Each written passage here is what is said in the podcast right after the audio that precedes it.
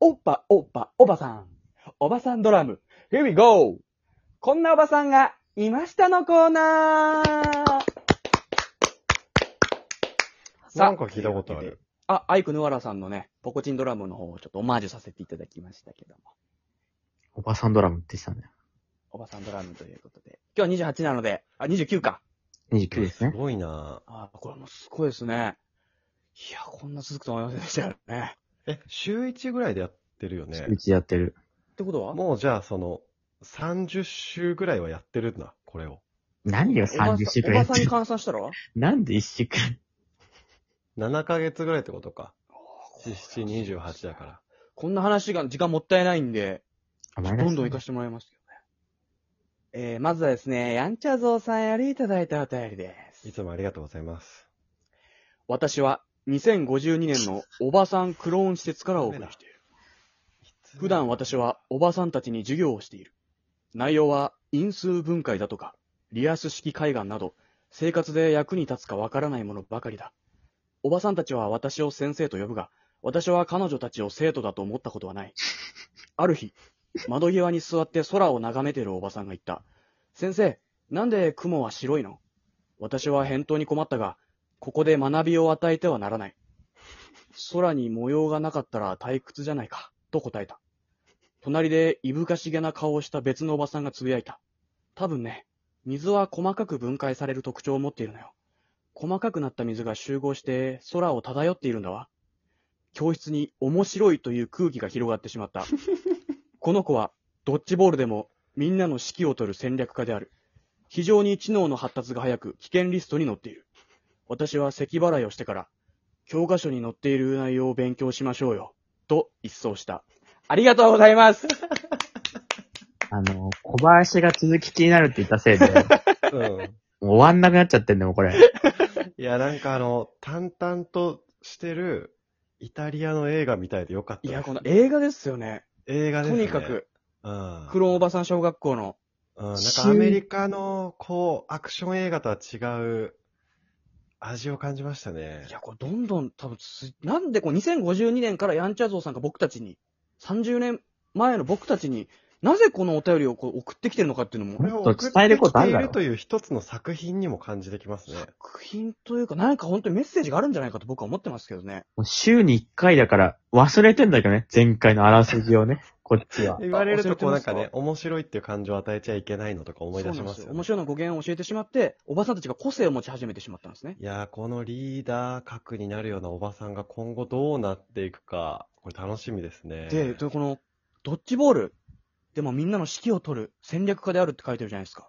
はい。覚えてるかどうかわかんないですけど、ヤンチャゾウさんがもう結構2ヶ月前ぐらいになるんですかね。実はあの、あの、ドッジボールで、最初の外野を強い人にすると、優位である、有利であることに気づき始めてるおばさんがいましたってお便りだったんですよ。ここね、伏線を回収し始めてるんですよ。なんか、ドッジボールを見ることがある環境にいるのかなこう繋がってきてるんですよね。その前の小学校、スチューデントおばさんを結構やってこられたんですよ、ヤンチャゾウさんは。もいろんな。な小学校にいるおばさんを。ここでなんかこう繋がってきたというか。うもう小林とかもさ、今後気になるなって言ったらもう終わんなくなるからもうこれ。小林くん、今後気気ににななるよねる。し、でも予想される展開あるけど、これ言っちゃうと、ちょっと、その展開潰しちゃうかもしれないから、もう黙っておきます、僕は。ここで配慮がありました。えー、もちろん、99おばさんポイント満点です。であしりょ。がとうございます。ちょっとすいません、こっからですね、あのーこんなお便りは読めませんスペシャルっていいですかね あ、NG みたいなのあるんですか、おばさんに。そうですね、いろいろこう、たくさんのお便りをいただいてるんですけども、ちょっとこれは読めないなって。どうでもいいなのんか紹介できないなかとんでも思あうんりだかとと思かってたかけな。ど、なんでもありかと思ってたけど、そういうわけでもないっていう。そうなんです。全部読んでないんだせっかくいただいても、読めないとこちらも心苦しいので、注意喚起のこう意味も込めて、なるほど、なるほどちょ。っと紹介していきたいと思います。まず、えー、ドメスティックナイチンゲールさんよりいただいたお便りなんですけど。そう入れ歯を外したことを忘れて、話の状態でせんべいを食べ、全く噛めずに叫んでいるおばさんを見ま した。おばさんは歯茎から血を垂らしながら、サンズの皮が見えたわ。もう長くないね。と言ってきました。えーありがとうございます。えーこれとてもね、素敵な文章で名前もよくある素晴らしいドメスティックよくあるナイチン感ゲーじルなはいはいはいこれ問題点1として、はい出血しているんですね。 あの、この効果が基本的にね、実は血は NG でやらせてもらっあて、て、こんなおばさんダメだったそれのがそれがどれだけ鮮やかなものでもね、その血が。ちょっと血は NG にさせてもらってるんですよ確。かにバラエティ番組とかで血とか見ないですもんね。そうなんですよ。これ想像した時にちょっとなんか、ああ、ちょっと切ないなってなってしまうっていうのもあって。あ、血はダメなんだ。結構ね、おばさん、こんなおばさんっぽいお便りだったけど。あと問題点もう一つあって、あったの。あの、サンズの川が見えたわ。もう長くないね。っていうセリフなんですけど、こう、うん死をちらつかせてしまうというか おばさん、そうこなうんだメルヘンファンタジーでやってほしいので、ちょっと切なくなってしまうっていうのはあるんですよね。本当とても素晴らしくて、確かに童話叫んとでかいるにも死の概念ないこと多いもんな。せんべい食べて叫んでるまではとても素晴らしかったですけど、ちょっと本当にありがてえ。どうしてもちょっとこれは読めません。すいません。あいいですね。こう、明確な線引きがあると、あ今後考えやすくもなる。あ考ともうえてるわけじゃないか、これ。いましただもんね。でも、99おばさんポイント満点ですね。ああ。で、次なんですけども、えー前世で無職の俺がレベル999のおばさんに転生したの で、限界集落で経験値をお裾分けしたら最強集落になった話さんよりいただいたお便りなんですけども、えー読んでいきたいと思います。居酒屋で焼き鳥を食べていると、隣にいたおばさんが私の食べ終えた串を必死にしゃぶっていました。何本も串をしゃぶっていたせいか、おばさんの口が血だらけになっていました。ありがとうございます。こちらも、これえーはなんすでいダメかわまかりせん。ますね出血が関わってしまっ て、一線を超えてしまったんですね。すごいいいんすけどね、ラジオネーム名前とかもね、、なんか長くて、凝ってらっしゃって、やっぱ血はダメなんだ。血がちょっと、そこだけ気をつけていただいたらっていうのあるんだね。ちょっともう一つ、ちょっと毛色が違うんですけども、はい。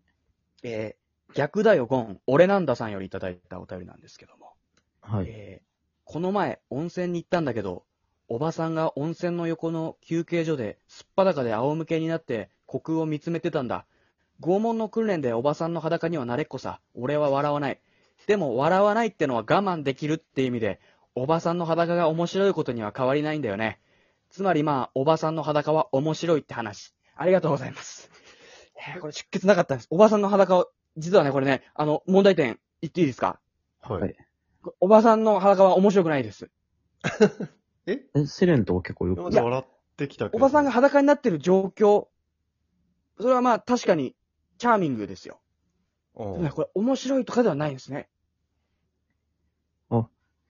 えお面白がってるわけじゃないんですよ。チャーミングで、そのなんか今まで、裸のおばさん、全裸のおばさんが出てきて、俺たち、はっはっはっはって言ってたのは、あれはその、面白いで、じゃなくて、メルヘンというかチャーミングで盛り上がっチャてたんだーミングなんですよ。面白面くて白いっ笑って言てっちゃたんうじゃと、なこくれはてちょっとなんか、ちょっと小馬鹿にしてる要素があるのかな。ただこの文面というか言い回しがすっごく面白くて、好き、素敵ですし、あセレン多分気づかなかっただろうけど、はい。それハンターハンターのそのキルアの多分セリフとかをちょっともじってる感じのやつですよ、これ。そうなんですね。うんあラジオネームそからそうなおさらいいですね。山本くんも今大喜びでしたし。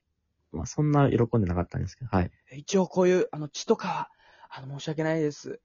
あの、注意喚起ということで。あ、じゃあ今後ね。クレイジーに見えて、そういうクレバーな面もあんだね、ちゃんとね。誰が言ってんだよ。 いやいやいや、3ポイント待ってる。